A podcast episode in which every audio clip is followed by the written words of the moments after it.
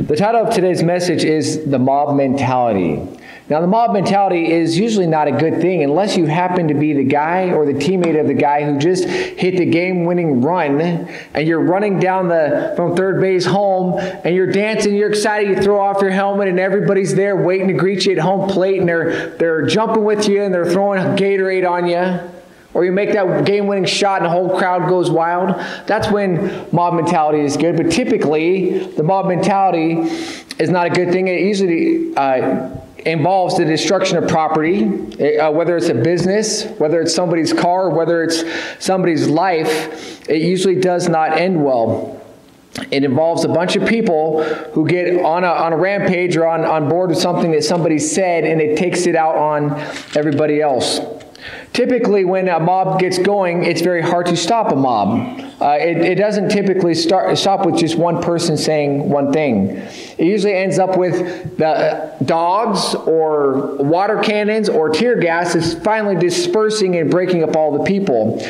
Uh, in today's passage, there's a mob scene, but it's not broken up with the tear gas or water cannons or anything of that. It's broken up by one man saying a little bit of wisdom, and that was enough to disperse everybody. And this man who spoke the truth was not Paul. This was not one of Paul's companions. This was a guy who didn't even necessarily care about Paul or anything about that. But God used somebody totally unexpected to do his work. To, to stop this mob scene. Uh, before we dive into this and see where, where in the world does this have to do with us, I do I would like to ask God's blessing on this passage on this message. Thank you, God, for your word. God, I thank you for Paul's life. I thank you, God, for the work that he, he did for you and he demonstrated so well for us to follow.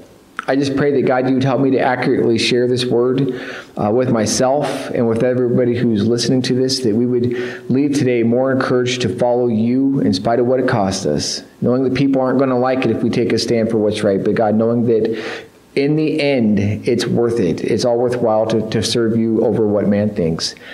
I just pray that this truth gets hammered and comes out clearly uh, in, in the next 30 minutes or so. And I pray this in Jesus' name. Amen.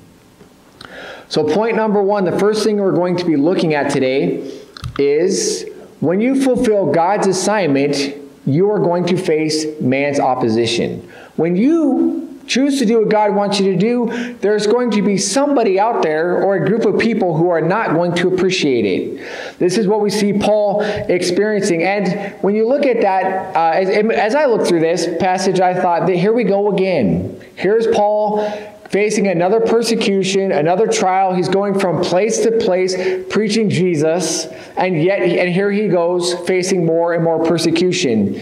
And I have to ask the question why does this keep coming up? Why are we going over the same idea over and over again? Well, for a couple reasons. One, you know, Paul was told, or God was wanting was going to let Saul, who later became Paul, know how much he must suffer for his name. When Saul was around Damascus persecuting Christians, going off to haul them to put them in jail, uh, he, a bright light shined from heaven, and it blinded him. And a guy by the name of Ananias was supposed to go and restore Paul's Saul's sight, and he tells them, "I will show him how much he must suffer for my name." So Paul's just experiencing persecution as a part of life. But Paul also recorded in Scripture to, to a man named Timothy who right now is with him on a missionary journey. He tells him this later on, but it says in 2 Timothy 3.12, in fact, everyone who wants to live a godly life in Christ Jesus will be persecuted. Now, I, I won't...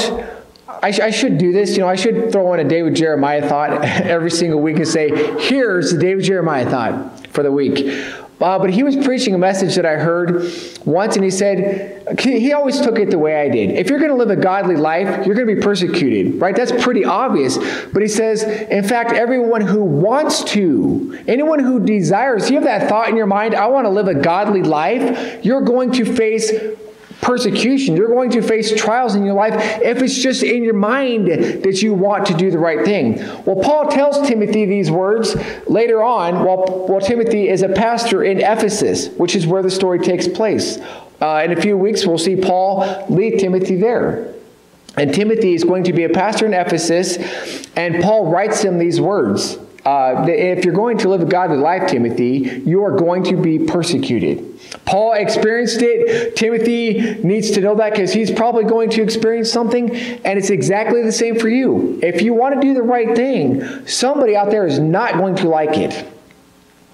And we see this happening, first of all, behind the scenes. You know, because usually when, when a mob gets started, it doesn't start with 20 people all at once. It starts with one or two disgruntled people who get the bowling ball going, the mob ball going, and then it expands. And then from there it expands and expands till finally you have that great big mob of people who are breaking down the stores and tipping over the cars and bashing in people because it started with one person. Today it doesn't get violent, but it's the same idea as a typical mob. And first of all, it starts behind the scenes. All this, all this uh, persecution, all this uh, opposition that Paul and his friends are going to face happens behind closed doors, and so they don't know anything about it. It says, uh, verses 20, let me read verses 23 to 27. Chapter, Acts chapter 19, 23 to 27. It says, About this time there arose a disturbance, a great disturbance about the way. Now we saw last week the way is referring to Jesus, who says in John 14, 6, I am the way, the truth, and the life. So there, there's a great disturbance about Jesus and the way of salvation. Verse 24 says, A silversmith named Demetrius, who made silver shrines of Artemis, or as your Bible might say, Diana, brought in no little business for the craftsmen. He called them together along with the workmen in related trades and said, Men, you know how we, we receive a good income from this business. And you see and you hear how this fellow Paul has convinced and led astray large numbers of people here at Ephesus and in practically the whole province of Asia. He says that man made gods are no gods at all. There's, there's danger not only that our trade will lose its good name, but also that the temple of the great goddess Artemis will be discredited, and the goddess herself, who is worshipped throughout the world, will be robbed of her her divine majesty.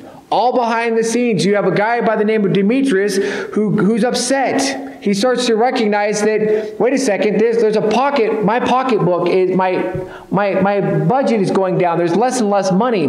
Now, what, what he's talking about was this, this great big temple that was a huge deal. This wasn't just like some little temple on a corner. This was like 400 feet by 200 feet of a temple. It took 227 years to build. Now, I'm not really familiar with the seven wonders of the world are, but it, was said that this was one of the seven ancient wonders of the world. It was that impressive of a place that people came from everywhere to see this temple.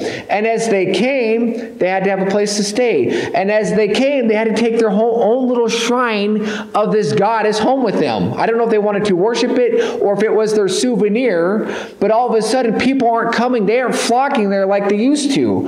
And, and this guy by the name of Demetrius realizes the connection. Paul's been preaching, he's been saying whatever, and his message is expanding. And as his message is expanding, our income is shrinking. And so he gets together all the people of the business.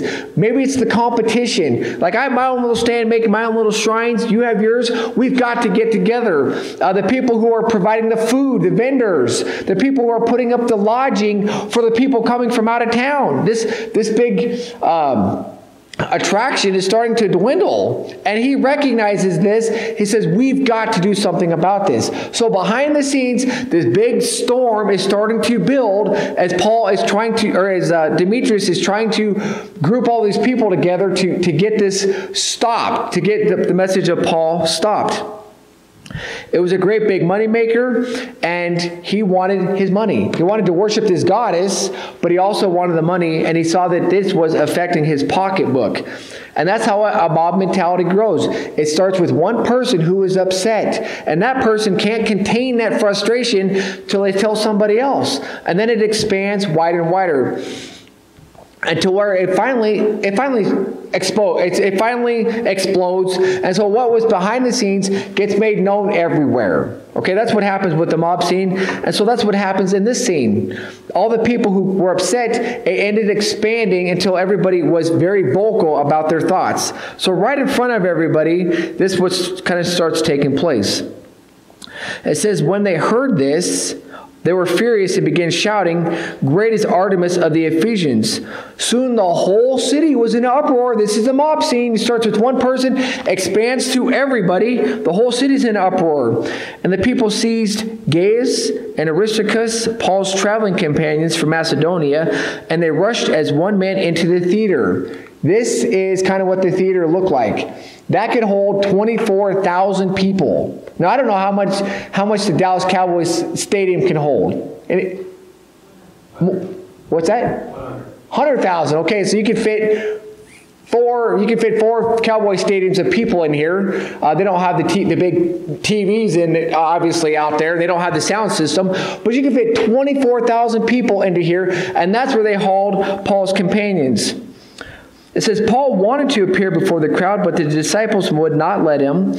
Even some of the officials of their providence or province, friends of Paul, sent him a message and begging him not to venture into this theater.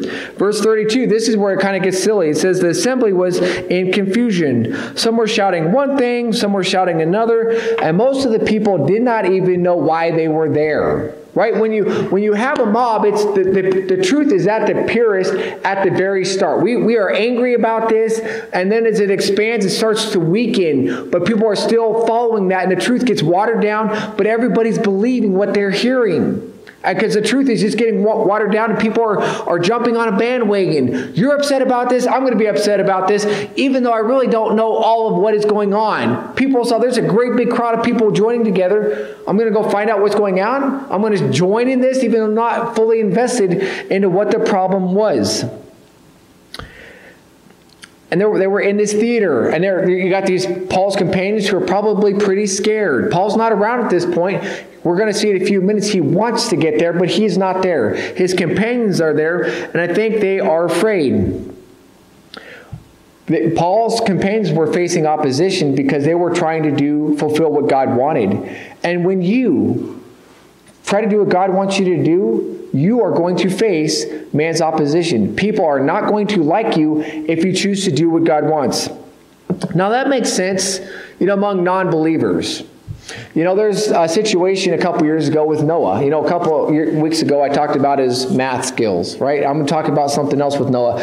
A couple years ago, he was talking to a kid, a grade younger, about Jesus or about salvation. One of those kind of conversations. Well, it was a one on one conversation. Well, that kid apparently did not like what Noah said because he took it to his classroom. And it, without knowing the whole truth, the whole classroom all of a sudden hated Noah because of this conversation that's getting watered down, the mob starting to grow, until last year, at the, the end of the year um, school board meeting, parents were bringing that up to me in, in front of the whole school board and in front of all the people there of what they heard that Noah had said. And it just expanded and expanded and expanded until finally I could say that's not really what happened. But it's been brooding, it's been going behind the scenes for the last two or three years because Noah was trying to do what God wanted him to do. He's trying to let a kid know through a conversation that you need Jesus as your Savior. Here's the consequences if you don't. I mean, it's just a kid to kid conversation that expanded. But you can expect that in a, a non believing world. They don't like what you're doing, they don't like hearing that, what, what a sin is. They don't like to hear Jesus is the only way. They don't like a stand you might take against abortion or against homosexuality or against anything else that they, the world says is okay. And so if you take a stand to do the right thing, the world's not going to like you. Now, that might make you think, I might bite my tongue next time. I really don't want the world to hate me. I have to live in the world. I have to go to the real job, Josh. You know, um, it's kind of funny. The last couple days, uh, I was working with Jason and in my front yard, and I said, Man, it is tough to be you guys because you guys work. You guys do real work. I mean, I got I got two band-aids on my hand and I got a sore spot that I can put another band-aid on, right? And I'm like, obviously these hands do not do my back it was like killing me because i don't really work like you guys do. And i know you guys got to go out in the real world. And you've got you're mingling with people that i don't mingle with. I mean i, I can try but you guys got to go out there and it's tough. It is tough to make the stand for jesus at work and i got to go back to work the next day. And i got to go back to school the next day. I got to live with my neighbor it's tough because it's, it's not like a one time and done You know, someone can come into this church and I can offend them and never see them again. But when you got to live with these people, it is a tough place to be to, to, to take a stand for Jesus when you got to live with these people every day of your life. So it's hard. And you, it's, it's, expected, but it's difficult. If you're going to do the right thing, the outside world is not going to like it. You know, but sometimes within the body of believers, you try to do the right thing and it, you're going to face opposition. And that's what's pretty sad. Leslie and I, our first year of, of marriage, uh, you know, we're, we're in love and we're going to have Thanksgiving dinner at our house. And Leslie, of course, she, she decorates everything. She cooks all this turkey. And we, we catch wind that somebody in the family is living with their girlfriend. Well, they're, and they're believers. They would claim that they're believers and they're living together with their girlfriend. And so I call them up on the phone, scared to death, and, and I just question them about that. I didn't say shame on you. I didn't say wicked. I didn't say you're going to hell. I didn't say nothing. I was just asking them a question about that. And they very politely said, I don't have to tell you anything. Click. They would tell you they yelled and ripped off bit my head off on that conversation, but they didn't. But they very politely said, I don't have to tell you. And they hung up. Okay, that's awkward, but we're, we're still having Thanksgiving dinner. I didn't even say you weren't invited. We didn't even get that far of, of anything. Well, everything's going along fine until we get to the Thanksgiving dinner. And all of a sudden, this very beautiful, decorated, yummy food dinner turns into this big, massive explosion because that, those people didn't show up, but they shared it with other believers, other family believers, and they got brought up at that conversation. And before you knew it, it was the worst Thanksgiving ever all with believers for trying to, to do what God wanted us to do, or even start trying to get to that direction. And so, if you're going to do the right thing, whether with people who are unsaved or people who are saved, you are going to face opposition. And that is a scary, tough place to be, especially amongst family and amongst friends, amongst church people trying to do the right thing. It's a tough place to be. And as I was as I was going through this passage and thinking, like, here we go again. Now, how, what would possess people to do this? What would possess people to do the right thing outside in the real world when everybody's going to hate me? What's going to possess me to do the right thing inside the church or amongst family members who are going to hate me? What's going to possess me to do that? I'm going to be persecuted. I'm going to go through a tough time. Well, obviously, there's the thought of what Jesus went through for me, but also uh, what came to mind was what we're going to see kind of as our second point is that God has it in control. Now, I know we just got out of school, but I want everybody to go back to the fifth grade with me for just a second. Okay? Can everybody think what it was like as a fifth grader? This is, this is what I want you to remember for the whole message. In 10 years, I want you to remember this. Okay? You know, in the fifth grade, I used to say boys rule and girls drool. Or you might say girls rule and boys rule, whatever. Okay, thank you, Jennifer. okay, this is what I want you to remember God rules, the mob rules. You know, God is ultimately in control of everything. The mob wants to be, the mob tries to be. It's going to do its best to persuade you to shut your mouth, to go along with their flow, to do what they think. As a group, you're outnumbered. A whole church to one, a whole basketball team to one, a whole workplace to one.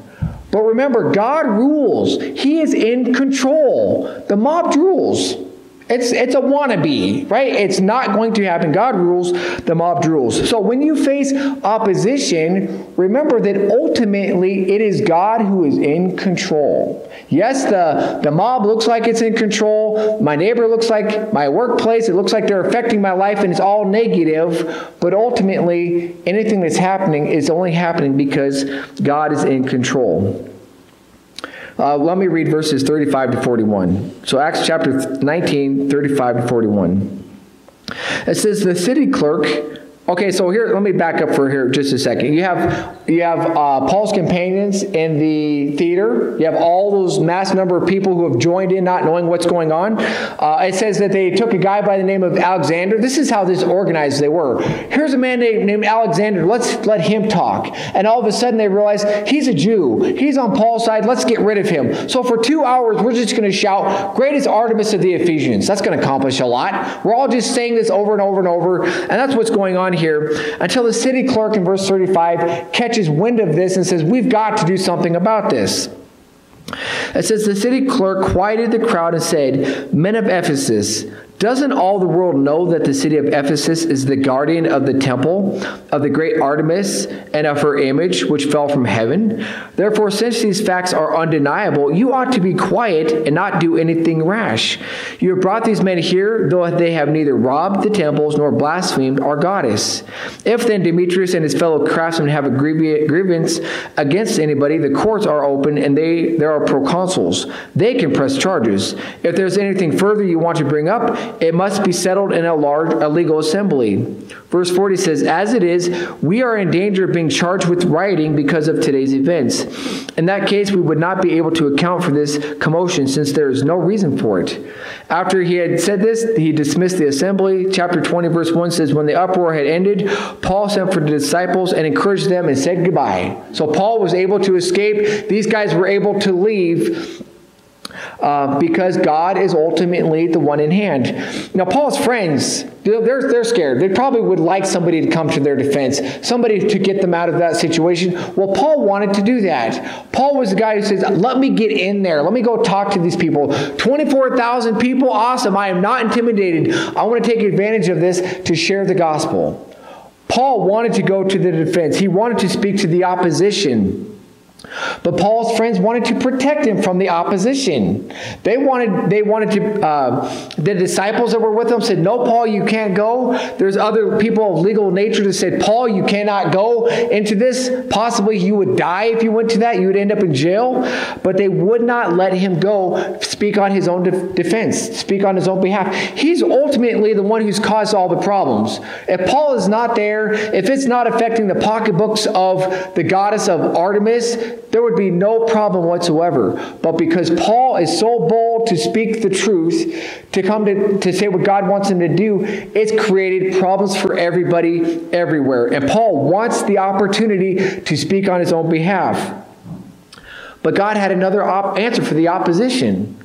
He didn't say, Paul, go ahead and speak the truth. He didn't say, hey, why doesn't somebody else who's trying to stop Paul go and speak the truth? He used to know a no name, somebody that we really don't know much about, uh, a guy, uh, the city clerk.